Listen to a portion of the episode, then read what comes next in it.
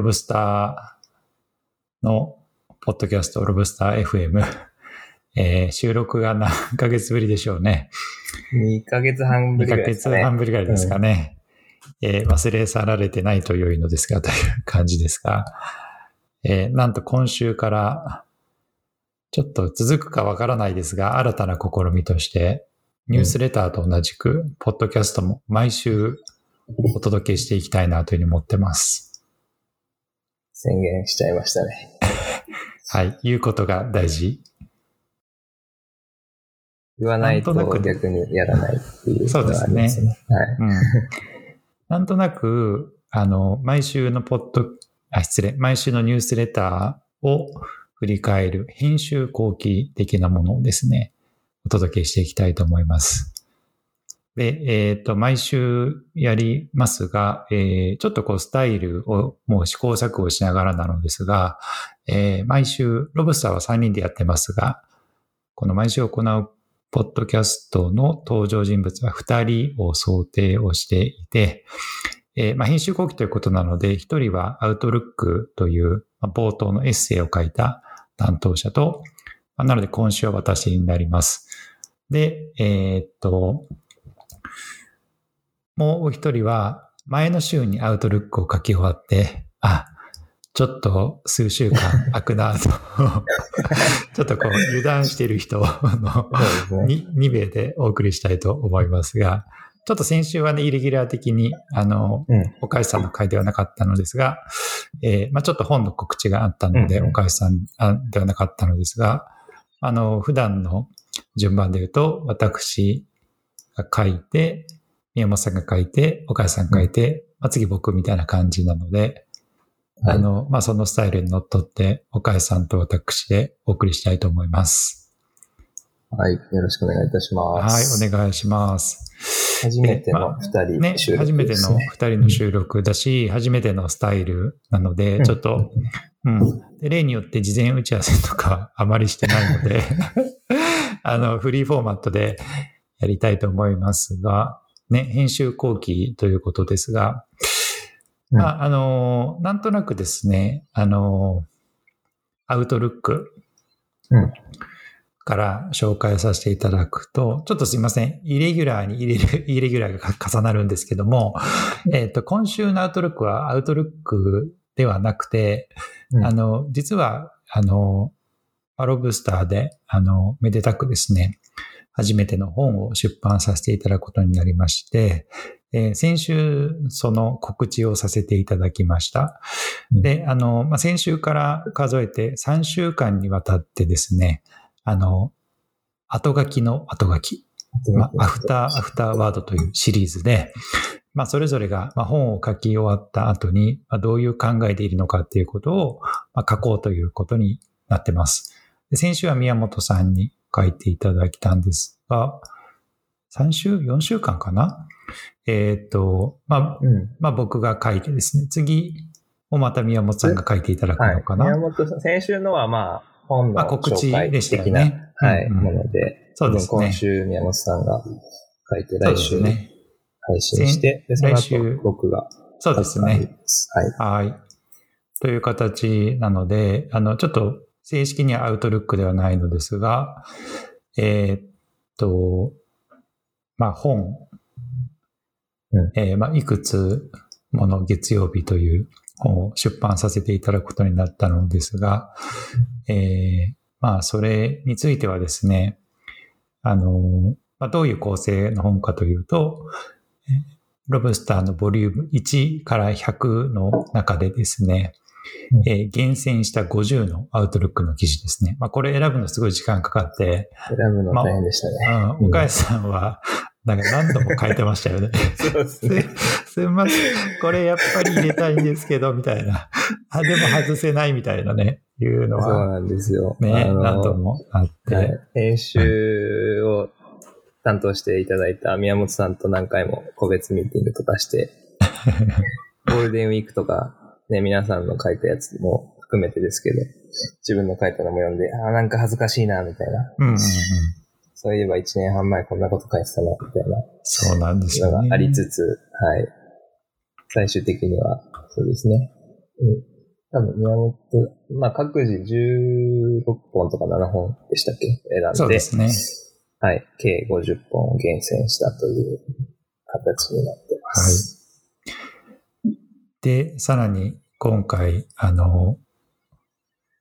ロブスターを読んでいただいている方々の中から、我々の方から、ま、この方にあの寄稿をいただけると嬉しいなという方々に寄稿をお願いし、えーまあ、あの、ありがたいことに、まあ、全員の方からですね、ご快諾をいただきまして、えーまあ、原健也さんと、えーまあ、篠田真彦さんと、あと、こう、ロブスターのですね、えーその本のデザインと、まあ、ロブスター全体の、えーこう、ブランディングというか、ビジュアル面をサポートいただいている、まあ、井上さんと、えーまあ、あと、岡井さんの知り合いの、あの、ベンさんとですね、ベンデイビス。えはい。はい、ベン・デイビスさんと、えーあとは、えーっと、まあ、最後、そうですね。えー原ニーナさんという、まあ、投資家であり、アクティビストの方にですね、えー寄稿をいただいているという形になっています。なので、あの、50人、50のアウトルックと、ちなみにアウトルックについてもう一つ言うとですね、あの、1から100号の中で50個選ぼうという話をしてたのですが、えーまあ、こう、毎週毎週ですね、新しいアウトルックが追加されるわけなんですよね。ニュースレターやってるので。これも本に入れたいな、みたいな欲が出てきたりとかしたんですが、まあ、それはちょっとね、自分たちの中でまあルールを作って、100までの中から選ぼうみたいな、そんなこともやったりとかしてましたよね。はいで、えっ、と、ちょっと話を戻すと、1から50、まあ、50個のですね、アウトルックと5人の方の寄稿があって、で最後ですね、あの、後書きは3人がそれぞれ書いたんですよね。うん。うん。なので、まあ、その、後書きの後書きを3人それぞれ書こうということで、今書かせていただいてます。で、まあ、1回目、僕の方で書かせていただきました。というエ感ンディングイじです。ズビギニング。うん。そうなんですよね。なんか僕、まあ、ありがたいことに3冊本を出版する機会に恵まれたんですけど、まあ、これは、あまりこういうこと言うと怒怒られちゃうかもしれないんですけど、うーん、まあなんとなく、こう、あ、終わったって感覚はあるんですよね、自分の中で。うん。で、なんだけど、まあもちろん、こう、僕にとってはプロジェクトの終わりなんですけど、出版っていうのは、うん。ある種の終わりなんですけど、まあ読者の方々にとってみると、あ、なんかこんなこと書いていただいて面白いですね、みたいな感じで、まあ反響はその後当たり前ですけど、ついてくるんですけど、うん。なんかこう、その自分の中で、あ、済んだなって感覚と、その、んまあ出版されてからどんどん反響が高まってくるっていうのの、こう、時間的なギャップにちょっと自分の中にうん。なんかこう、違和感というか、なんかこう、す素直に読者と一緒にの方と一緒に、なんかこう、自分の著書を楽しめない感じとかがですね、まあ、これまで感覚としてあったりとかしたんですけれど、まあ、このロブスターの本、いくつもの月曜日については、まあ、絶対そんなこと起きなさそうだなっていう謎の感覚があってですね、まあ、それすごい不思議だなと思ってて、まあ、それはなぜだろうみたいなことをちょっと考えていたりとかしていました。なるほど。それって、その、まあ、他のに書かれた本よりも、なんていうんですかね、時間軸が空いてるエッセイとかもするじゃないですか。2年前に例えば書いたものとか。それでも、その、なんていうんですかね、自分が自分の文章に飽きるみたいな感覚が少ないって感じなんですか、ね、そうなんですよね。そういった意味で言うと、あの、まあ、いくつか原因があるかなと思うんですけれど、まあ、一つ目の、おそらく、その原因が、まあ、ロブスターの活動自体がまだ続いてるってことは一つ大きいのかなと思っていて、うん。まあ毎週行ってる、毎週続いている、こう、リズム的な活動なので、まあなんでこう自分の中で終わったプロジェクトって感覚はないのかなっていうことが一つと、うん。あとこう、まあちょっと本当に手前味噌になっちゃうんですけど、まあ、読んだ本をあ書いた本を読み返しながら、まあ、すごくいい本だなと思うわけですよね。いくつもの月曜日は。で、なんか、それはあの僕が書いたのがいい文章だってことではなく、その、えー、三本さんの文章なり、岡橋さんの文章なり。で、まあ、まあ、それのある種、あの、影響を受けてというか、それに染まる形で、なんか自分の読んでも、あ、いい文章だなと思っちゃったりとか、そういうことも、まあ、正直あるんですけど、うんうん、なんか読みながら思うのが、まあ、時事ネタを書いてるけども、時事的では決してないみたいなところがあるかなと思っていて、うん、なんかこう、まあ、例えば BLM があったとか、まあ、コロナの話とか、うん、割とこうタイムリーな話題についてリアクションしながら書いてるところはあるんですですけども、なんとなくその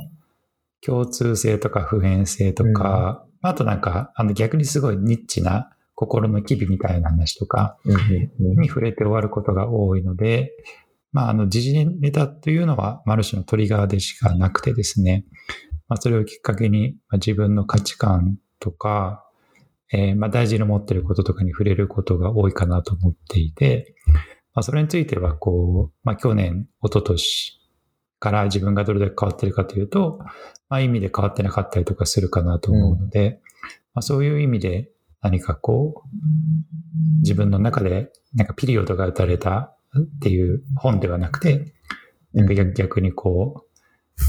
昔から続いてて、現在があって、これから未来も続いていくっていう中の、まあ、ただ瞬間を切り取っただけというですね、そういう位置づけ。なので、なんかこう自分の中でこうピリオドって感覚がないのかなというふうには思いましたね。なんか、そうですね、今お話聞いてて。結構まあトレンドについて書いてたりとか、あの、例えば、あの、始めた当初、多分佐々木さんが書かれたニュースレターの静かな、なんでしょう、革命？のアウトルックとか、うん、まあトレンドについて書いてるけども、あれ読み返してみるとなんか変わらない部分も書かれていて、タイムレスな部分もあったり、うん、そのバランスは 我ながらというか、我々ながら、えっと、読んでて思いますね。僕も、ポッドキャストについて書いた回があって、あの、本には収録されてないですけど、はいはい。あれも、なんか、親密でパーソナルなメディアっていうのって、今の話にも通じるし、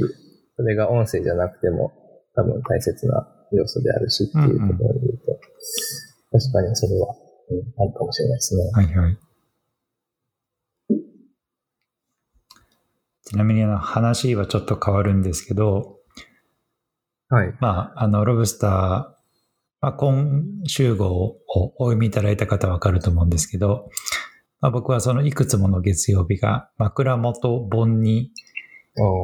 すでになっているのですが、あの、岡橋さんって、うん、夜寝る前って本読みます？ああ、読みます。ああ、読みます？あ、でも毎回ではないですね。なんか、うんうんうん、読むこともある。あえっ、ー、と、一人でいると読むけど、うんうんうん、今、ちょっと子供の寝かしつけとかで、そのまま寝ちゃったりするんで、あと、あの、佐々木さんも書いてましたけど、まあ枕元に置いてるとぐちゃぐちゃになったりするじゃないですか。子供がいると本当にそうなるので、最近はあまり置かなくなってしまいました。うん、なるほど。えどういう本読みます？紹介されてる、心はどこへ消えた？はいはい。あ僕も買って昨日届いて、早速読み進めてます。ね、あれ、ああいうの本当読みやすいですよね。どこ開いても読みたいな。いいいですよね。ねなんか最近気づいたんですけど、僕、いくつか、まあ本を、なんていうの、あの、並行して読むのをしていて、はいはい。長編の小説と、こういう短編集、エッセイ集とかを組み合わせて読むと結構自分の中ではリズムがあっていいなっていう感じはありますね。うんうん、なので今、サリー・ルーニーのノーマル・ピープルっていうのを、英語で、Kindle で読んでて、えー、っと、あともう一つはこの心はどこへ消えたっていう全然違う、まあ、ノンフィクションというかエッセイを、あの、代わり番号に読んでるんですけど、なんかそう、英語と日本語の、なんか、リズムの違いとか、スピードの違いもあって、はいはい。なんか、あ、日本語こんな読みやすかったんだっけ？みたいな こと思ったりとか、うん。結構それはやってますね。うん。佐々木さか、んはこの、あれですか、短編ですか、寝る前に読む。そうですね。うん。なんかこう、長編は寝れなくなることがあるので、はいはい。はい。なので、ちょっと寝る前はあまり興奮しないようにですね、うんうんこう心を落ち着けさせてくれる 短編を中心に読んでて、まあもちろん小説も大好きで読むのですが、比較的それらは、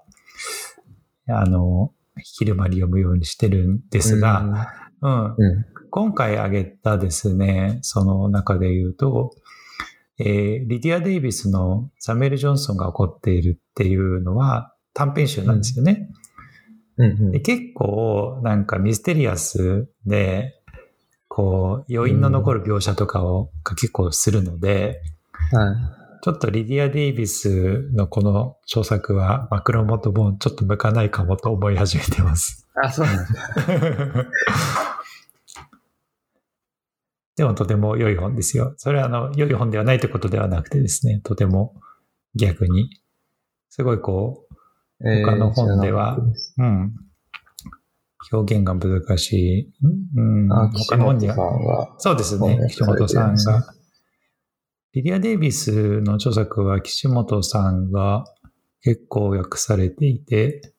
まあ、ほとんど記憶のない女とか分解するっていう著作も岸本さんが訳されていて、まあ、とても素晴らしいです。はい。あ僕、ちょっと話変わりますけど、岸本さんのエッセイを最近読んでて、あ、え、どれですか？えっ、と、秘密の質問っていうあーねやつ読んでるんですけど、積んどくされてます。あれとかは、あの、寝る前いいですね。ああ、なるほど。短いしあ良さそう。良さそう。あんまり、まあちょっとクスッと笑って得て、そこまでなんか、なんていうんですかね、え、え、まあエモいものもあるんですけど、そこまでこ感情を揺さぶられないようなエッセイが多いので、うん。1、2個読んで寝るみたいなのやってああます。、いいですね。じゃあちょっとあの、ちょうどさっき話が出たので、うん。緩やかにアウトロックから離れてですね、ああ、そうですね。サニー・ルーニーの話をああ、サニールーニー。していきたいんですけど、サニー・ルーニーさんを知らない方がいるかもしれないので、ちょっと、お母さんからご紹介いただいてもいいですか、はえっ、と、サリー・ルーニーさんは、えっ、と、アイルランド出身の、えー人気小説家で、おそらく今、30歳とか31歳の若手でのホープという感じですね。で、今まで、えっ、と、2作作品を出していて、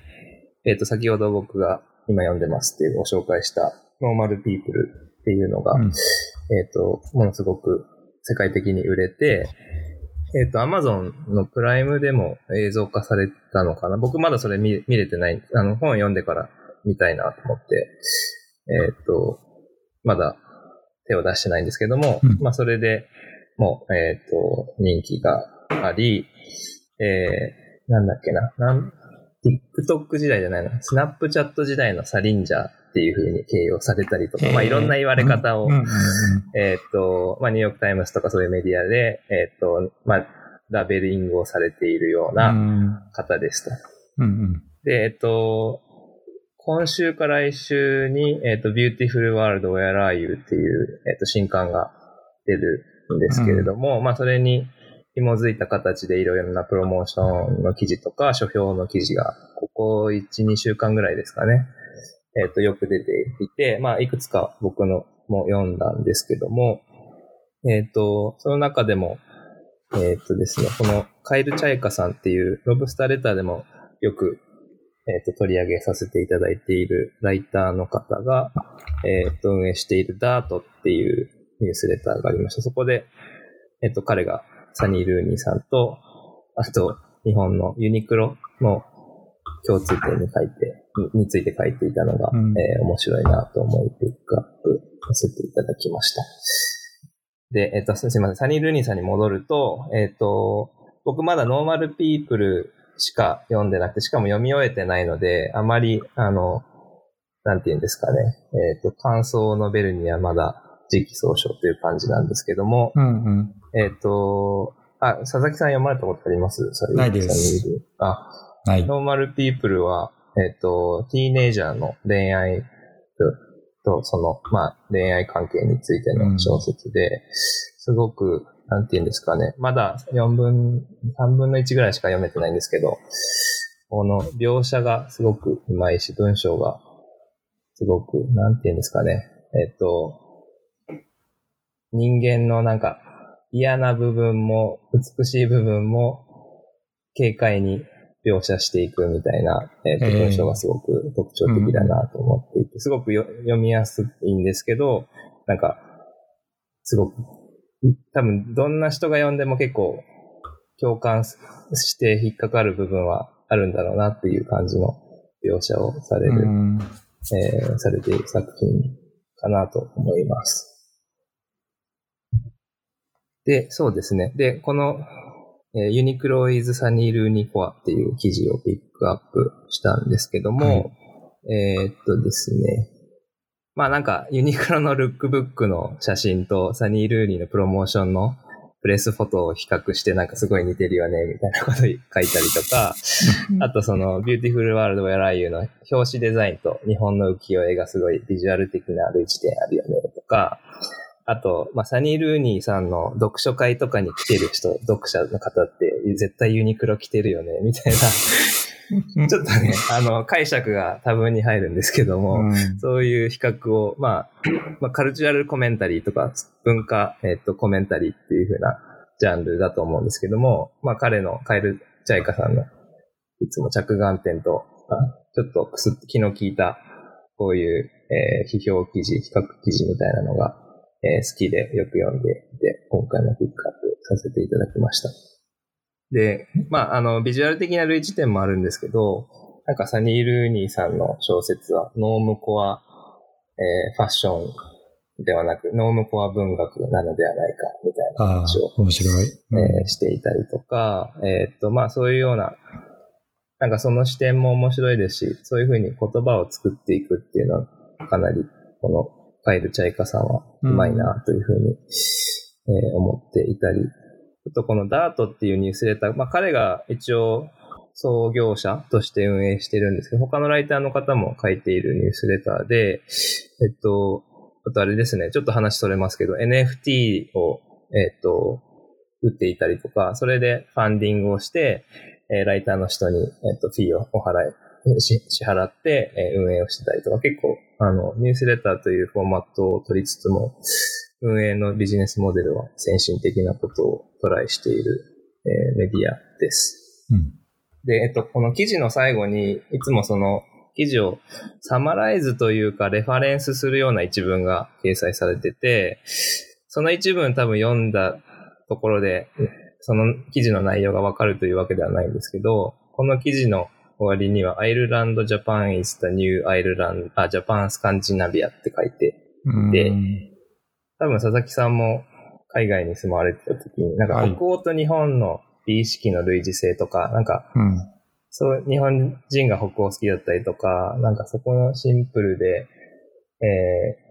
ー、なんていうんですかね、ミニマルでデザイン性が高いみたいなのってよく比較対象に挙げられるんですけども、それがなんかアイルランドと日本の類似性が次来るんじゃないかみたいなことを書かれてるのも面白いなと思いました。ね面白いですね。うんしかも、イングランドとかイギリスじゃなくてアイルランドなんだ、みたいな。そこにちょっとうん。込みが注がれる感じでしたね。ねいや、面白い。あのー僕最近使っているトートバッグが、はい。えーニューヨークのシスターシティっていうですね、まあ最近できたホテルなんですけど、そこもデザインコンセプトがスカンジナビアと日本の美意識を統合したみたいなとこなんですよね。まあね、なんか、その日本とスカンジナビアの類似性って本当わかります。あるけど、うんうんそのアイルランドと日本が新しいそのスカンジナビアと日本の関係になるとすごい面白いなと思いましたね。うん、僕、えーっとですね、アイルランドについて、ちなみにその、あの、えーっと、サリー・ルーニーさんの作品ってそのアイルランドらしさって結構出てくるんですか、ああ、どうだろう。ぼノーマル、あ、僕ちょっとそこわかんなくて、 Normal People は、えっと、アイルランドが舞台だと思います。うん。あの、そこまで、えっと、明示はされてはいないんですけど、うんうん、どこの大学行くとか、その地名がアイル、はいはいアイリッシュなので、ああ。アイルランドだと思います。はい。うんあと、ま、映像僕まだちゃんと見てないので、うんうん。わかんないですけど、でもなんかその、なんていうんですか、描写されている街の感じとか、人の感じみたいなのは、うん。あ、なんか、まあ僕もず長年イギリス住んでたので、まあうん。イギリスっぽいっていうのがまずあるんですけど、ね。その地名とかで、えー。っとアイ、アイリッシュだなっていうのと、あと名前ですね。しあの、主人公とか登場人物の名前がやっぱアイリッシュな名前なので、ああ、なんかアイルランドっぽいな、うん。感じは受けました。えー、いいですね。その岡井さんが最後に書かれているアイルランドのどんよりと暗く悲しさを含みながらも、わうんうん淡淡く美しい世界観が、はいはい、日本で注目されるなんてことがあるかもしれないっていうことで、僕アイルランド行ったことないのでわからないんですけど、あの、10年ぐらい前に、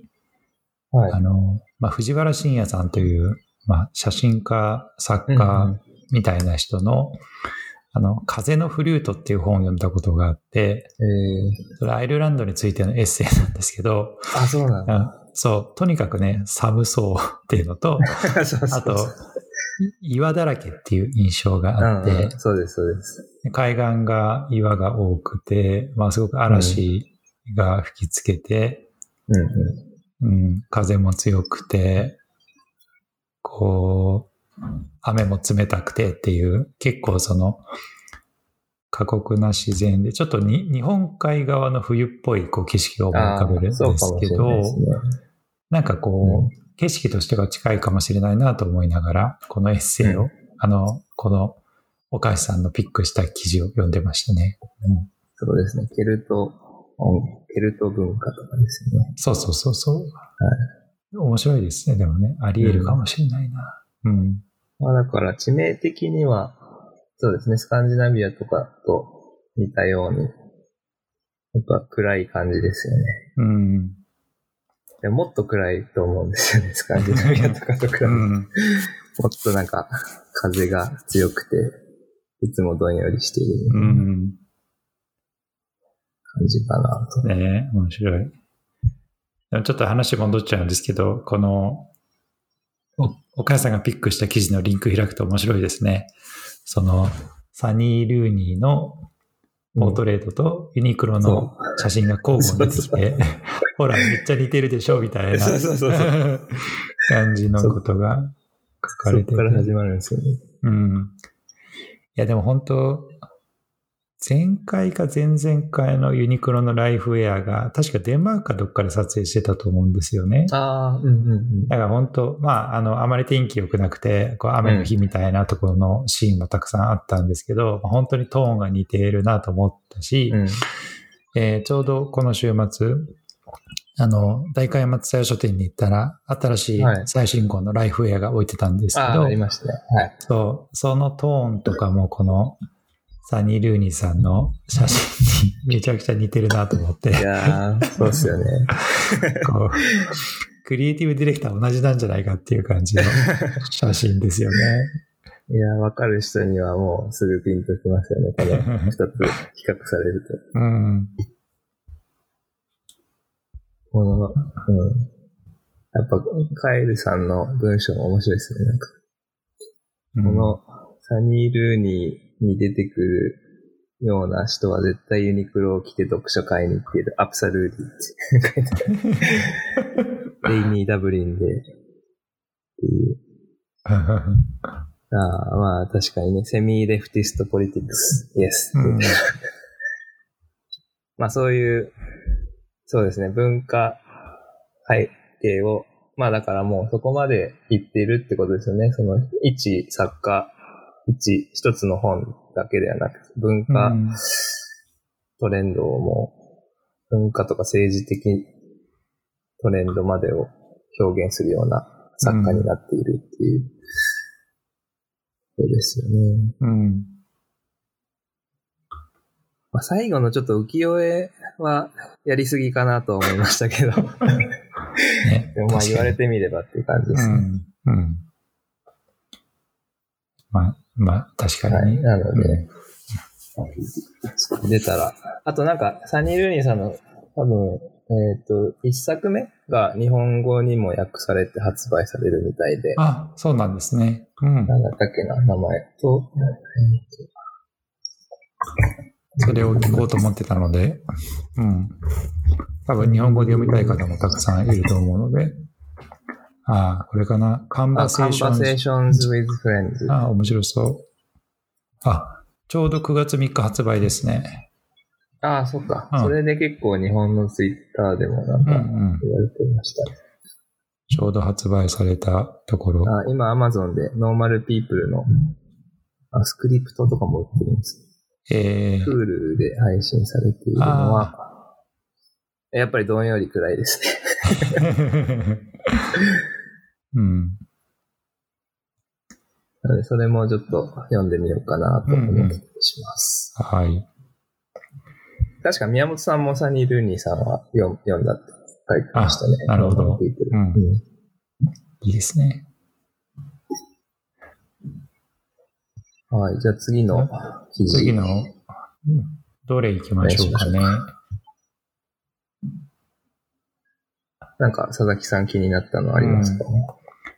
あの、ザ・カットのオールバーズを履いた悪魔。うんうんうん。これあの、プラダを着た悪魔にかけたタイトルで。そうですね。うん。さすが。あ、でも、あれなんですよね。Baby Wears All Wars って、記事のタイトルにもなっているのかなあ、記事のタイトルにもなってる。うん。出るので、まあ、これは、あの、どういうことが書かれているかというと、まあ、アメリカのファッション雑誌の編集者たちが次々とテック企業に引き抜かれているっていうことで、えーまあ、ボーグとか、エルとか、アルアとかっていう雑誌の編集者とか、まあ、編集長クラスの人もですね、えーまあ、Google、TikTok、YouTube、Netflix、Pinterest、Amazon、Instagram、Snap みたいな会社に移籍しているっていうことで、まあ、これなんかいろんな、こう、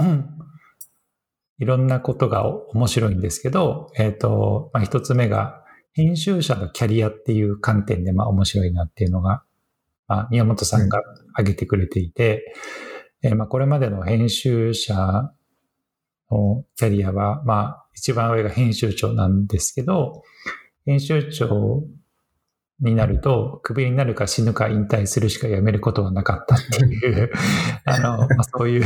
まあ、笑い話的なコメントが引用されてるんですけど、うん。まあ、こう、こうではこう、今では編集者というのは、えーまあ、キャリアの踏み台の一つになっているっていうことも紹介されてたりとかするっていうのと、えーまあ、あとはね、もう一個は、その、まあ、ちょっとこれは記事に書かれていることをそのまま引用すると、まあ、その、まあ、ちょっとね、出版業界全体が、まあ、産業としては社用産業っぽくなっているところなんだけど、まあ、そこから抜け出してテック企業に入って、まあ、より高い給料がもらえるみたいなことも、まあ、魅力の一つになっているっていう話かなっていうのが、まあ、編集者、編集長のキャリア視点の話があるのと、あとはあ、、ちょっと待ってください。えーちょっと待ってください。ありがとう。お風呂行ってきて。バイバイ。すみません。いえいえ、いや、バイバイ。真っ裸だったので、あの、カメラオフでよかったです。すいません。はいどうぞ続けてくださいつか一緒にポッドキャスト撮りたいですね。い。そうですね。あの、ロブスターの読者になっていただいて、はい。いやーあとで、あ、そうですね。で、えーっと、編集者のキャリアっていう観点と、あと、まあ、テック企業側の変化もね、もちろんすごい面白いなと思っていて、あの、なんかそのメディア、まあ、全ての企業がメディア化していくみたいな話が、アロブスターの中でも何度も何度も紹介させてもらってたと思うんですけど、まあ、その動きがどんどん加速しているなっていうところが、まあ非常に面白いなっていうところが、うんうまああるかなと思いますね。うん。ん。いやーこの動きは、まあ、そうですね。面白いし、うん。編集、あの、実は120、ボリューム126でのクールシングスで紹介した、インスタグラムが発行してる、まあ、PDF 型の寺院みたいなのがあるんですけど、あれも編集は、えっと、もちろん、元編集者の方で、うんラッキーとかティーンボーグでやってた方だったりとか、まあ、そうですね。あれ、お母さん、流れは。昨日か今日かなんか、スナップが出してるメディアが面白いみたいな。ああ、はい。はい。あれはめちゃくちゃ面白いですね。スナップチャットを運営してる、うん。スナップがやってるリアルライフっていう、うん。あの、雑誌というかウェブマガジンがあるんですけど、あれも毎週ピックしようと思ってるんですけど、ロングリードなんですよね、う全部。んで、読むまでは読むんですけど、そこから書かなきゃいけないってなると、ちょっとうん。今週は来週にしようみたいな感じで。うん。でしかもタグラインがいいんですよね。Real Life is a magazine about living with technology で、The emphasis is on more on living っていう、ああ、なるほどね。なんか、ヒューマンサイドテクノロジーみたいな。はいはいはい。まあ、よく最近出てくるような、うんあの文脈ではあるんですけど、うんここすすごいうまくコンテンツ化しているやつですね。で、そうですね。これ見て僕も、あの、この動きは、うーん、なんていうか、どんどん加速していくと思いますし、またなんか、テック企業に移ってそこで数年やってまたメディアに戻るっていうような、行ったり来たりが、あの、するんじゃないかなというふうに思っていたりうんします。で、最近だとなんか自分でニュースレターやっている、まあ、ワンマンメディアやっている方が、えっと、レガシーメディアの編集者になったりとか、もうそういう動きもあるので、なんか多分両方の経験を、えっと、編集者としても、うん。えっと、持つべきですうんし、あとメディア企業もどんどんテック企業になっていくので、あの、ニューヨークタイムズとか、なんていうんですかね、メディ編集者とか営業、広告営業だけじゃなくて、プロダクトマネージャーがいたりとか、うんなんかそういうロールにも、もっとエンジニアの人とかが多かったと思うんですけど、もっと編集者がプロダクトマネージャーになってもいいと思いますし、なんかそういった意味では、キャリアの幅が広がっているのかなと思ったりもしますね。うんあと、これ読んで思あ思い出したのが、あれですね。ボーグチャイナの編集長だったアンジェリカ・チャンさんが VC に、あえーーセコイアキャピタル中国のパートナーになったっていうのが1年半ぐらい前あったと思うんですけど、彼女が、あのー確か、えっと、主導した、あの、エッセンスっていうカナダ発の AC、高級ブランドのセレクトショップの EC サイトがあるんですけど、うん。それを、えっ、と、まあ、出資を主導したりとか、そこのボードメンバーになるとかっていうので、いやーそういうコンテンツ主導でトレンド作るというよりは、本当に事業側にうん。VC 経由で行って、新しいムーブメントを作るみたいなのはあるのかなと。ああの、あ、コンテンツだけじゃなくて、面白いですそね。の目目利きとしてのエディターみたいなうんのは、まあ、ここにも少し書いてありますけど、あるのかなと思ったので、なんかこういうのが活発になるのもねいいことなのかなと思います。確かに。うん。うん。目利きとして VC に行くみたいなすごい面白いですよね。うん。うんうん。なんか、あれですもんね。メレンディクト・エヴァンスさんももともとニュースレターで、そうそうそう。A- A6、あの、アンドリーセン・ホロウィッツ入ったりとか、うんなんかそういうのが、うん、今後も出てきそうで確かに。すね。うん。まあ本当、ね、アンドレセン・ホロビッツもなんか史上最高の VC とか言われてますけど、ね、あそこも、うん。あの、VC で稼ぐメディア企業とかも言われてるので、やりたいのはメディアであり、うんうん。うん、お金は VC で稼ぎますみたいなね。まあ半分冗談で半分本気で言ってるのは面白いなと思ってて。うんそうですね。いや、そうですよね。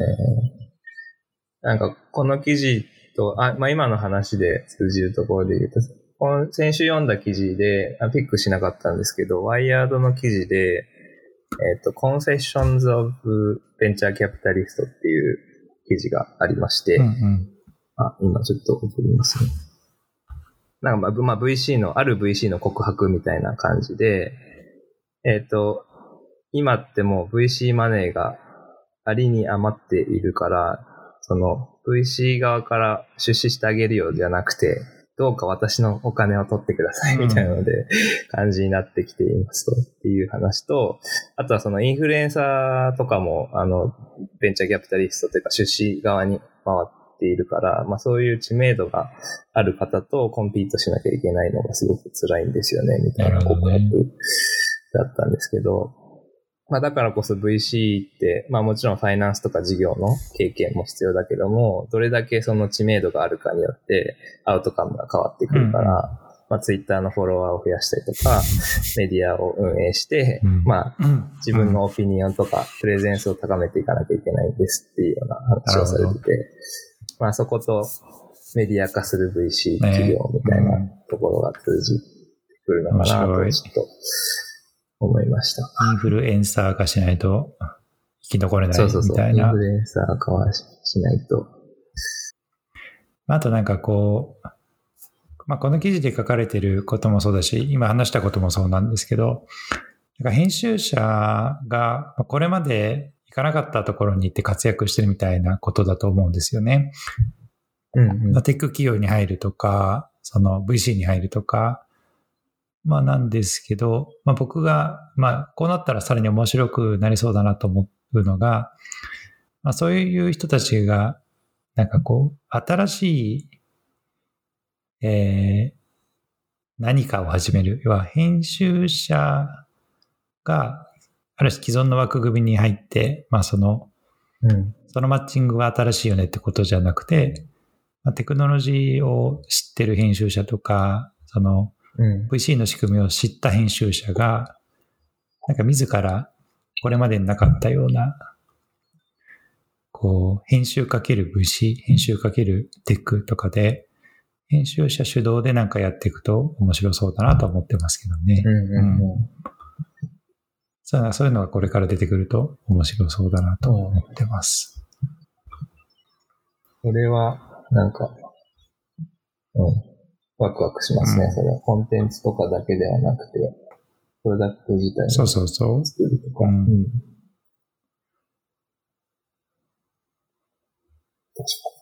いや、まあでもこういうのもなんかテック業界がこの記事では取り上げられてますけど、前からなんかジャーナリストの方が大企業の PR 部門に移るとかっていううんうんうん。製薬会社行くとうんか、うん。あの、車の自動車メーカーに行くとかっていうのは今までもあったかなと思うので、そのなんか比重がテックに移っているっていうのは確かに確かに。かもしれない。うんうん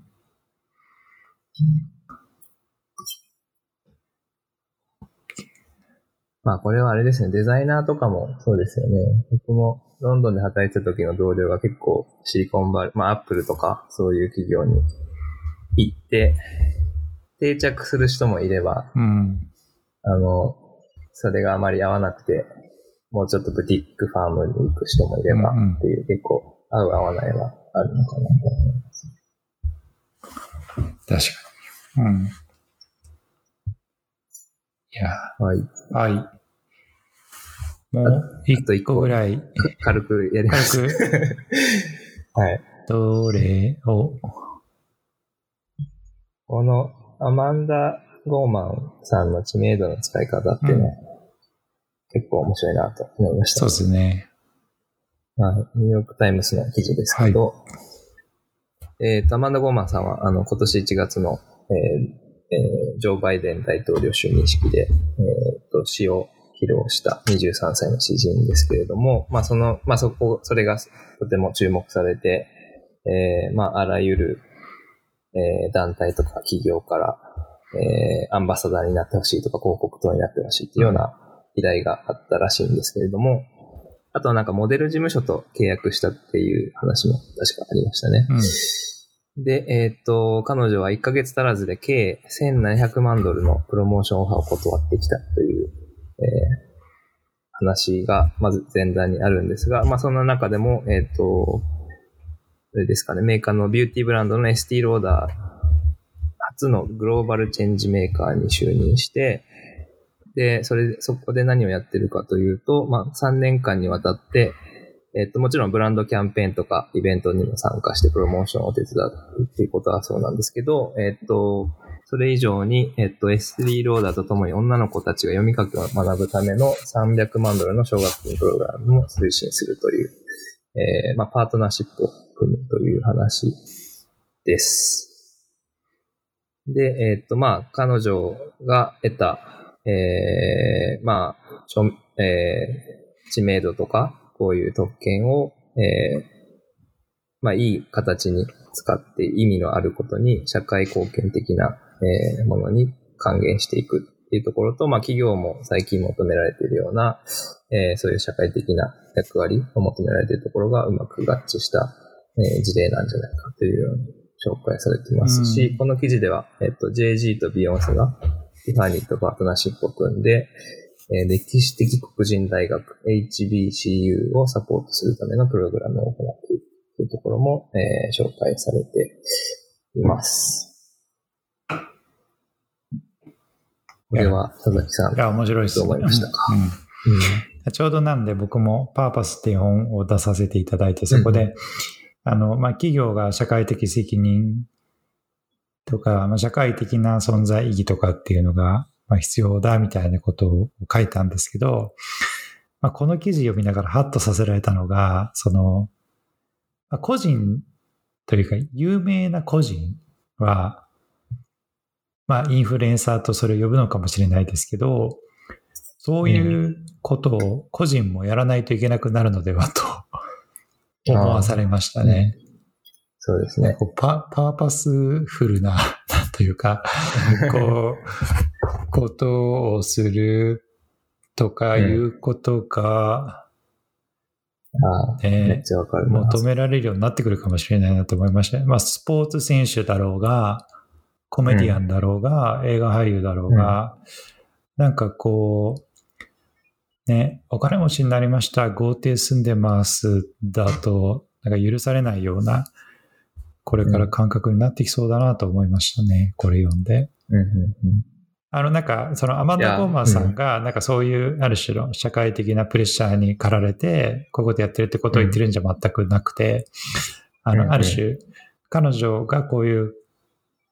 活動を通じて、なんか他の人にそういう影響を与えうるかもしれないなと思いましたね。そうですね。うんなんか、あ僕も全く同じことを思って、やっぱ特権がある人は、それを自覚して、それをどう使うのかで、かまで評価うんうんされてしまう世界に突入してるなと思いましたね。はいあと、この記事読んで、いくつか前にピックした記事とも関連性あるなと思ったのが、あの、117でピックしたビクトリアズ・シークレットっていう、あのランジェリーブランドが、はいはい。あの、VS コレクティブっていう、あの、新しいアンバサダー制度を作って、まあ、りまあ、全体的に事業転換のためのリブランディングをした一環ですけど、えっ、と、メガン、ニーガン・ラピノさん、選手とかが入って、えっ、と、ただの広告等ではなくて、商品企画とか、そういう、えっ、と、まあ、経営に、えー関わるようなところまで、えっ、と、パートナーシップを組んでやっていくというものであったり、あと、これも先週、先週かな読んで、ファストカンパニーの記事なんですけど、えっと、ナイキとセリーナ・ウィリアムズさんが、なんか彼女って自分のデザインクルーがナイキにいるらしくて、なんか黒人のあの若手デザイナーがあまりナイキにいないということを聞いてして、うんうん。えっと、わ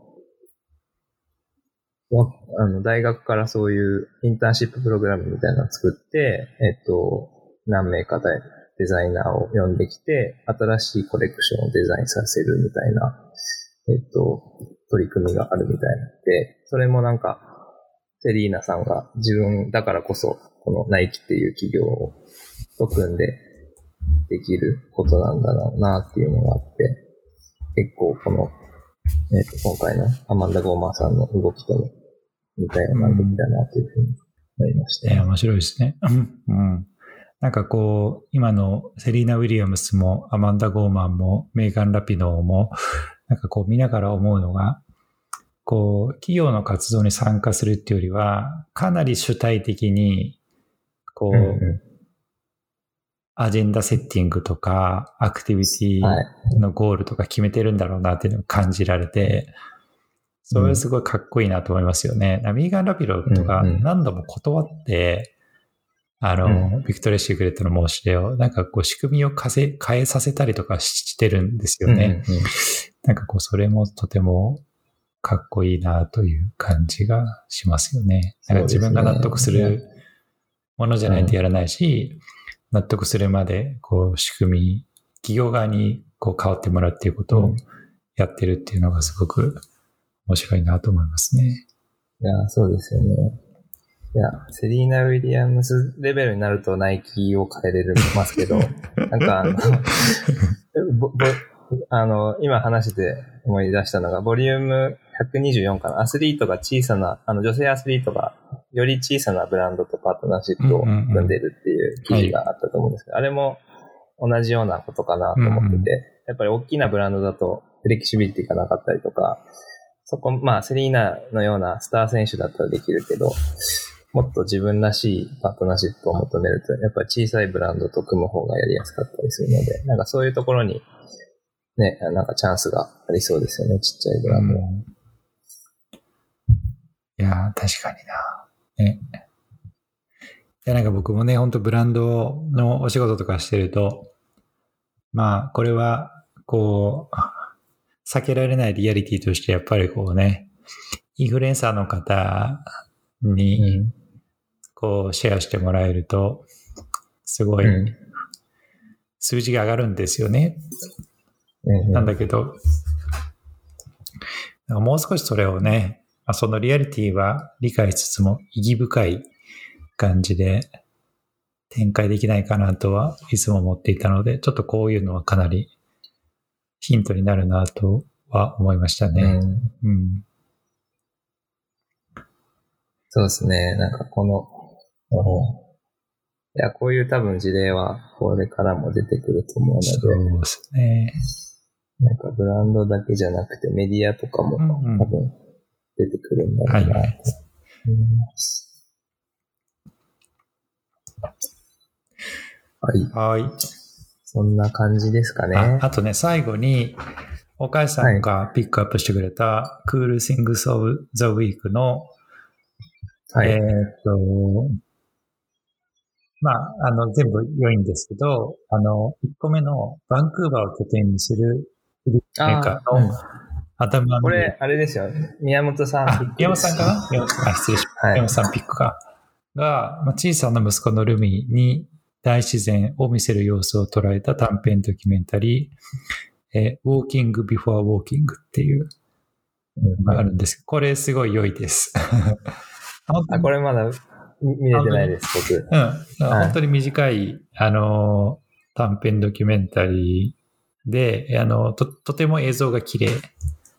えーなので、うんあの、まあ、あの、おすすめです。見てくはいださい。うん。いや、見ます、これは。絶じゃあ、はい初めての編集で後期。でしたが、えーボリューム127からの試みということで、やってみました。うんまあなんかね、1時間ぐらいでできたらなと思ってたのですが、ちょうどぐらいかな。ちょうどぐらいですかね。ですねはい。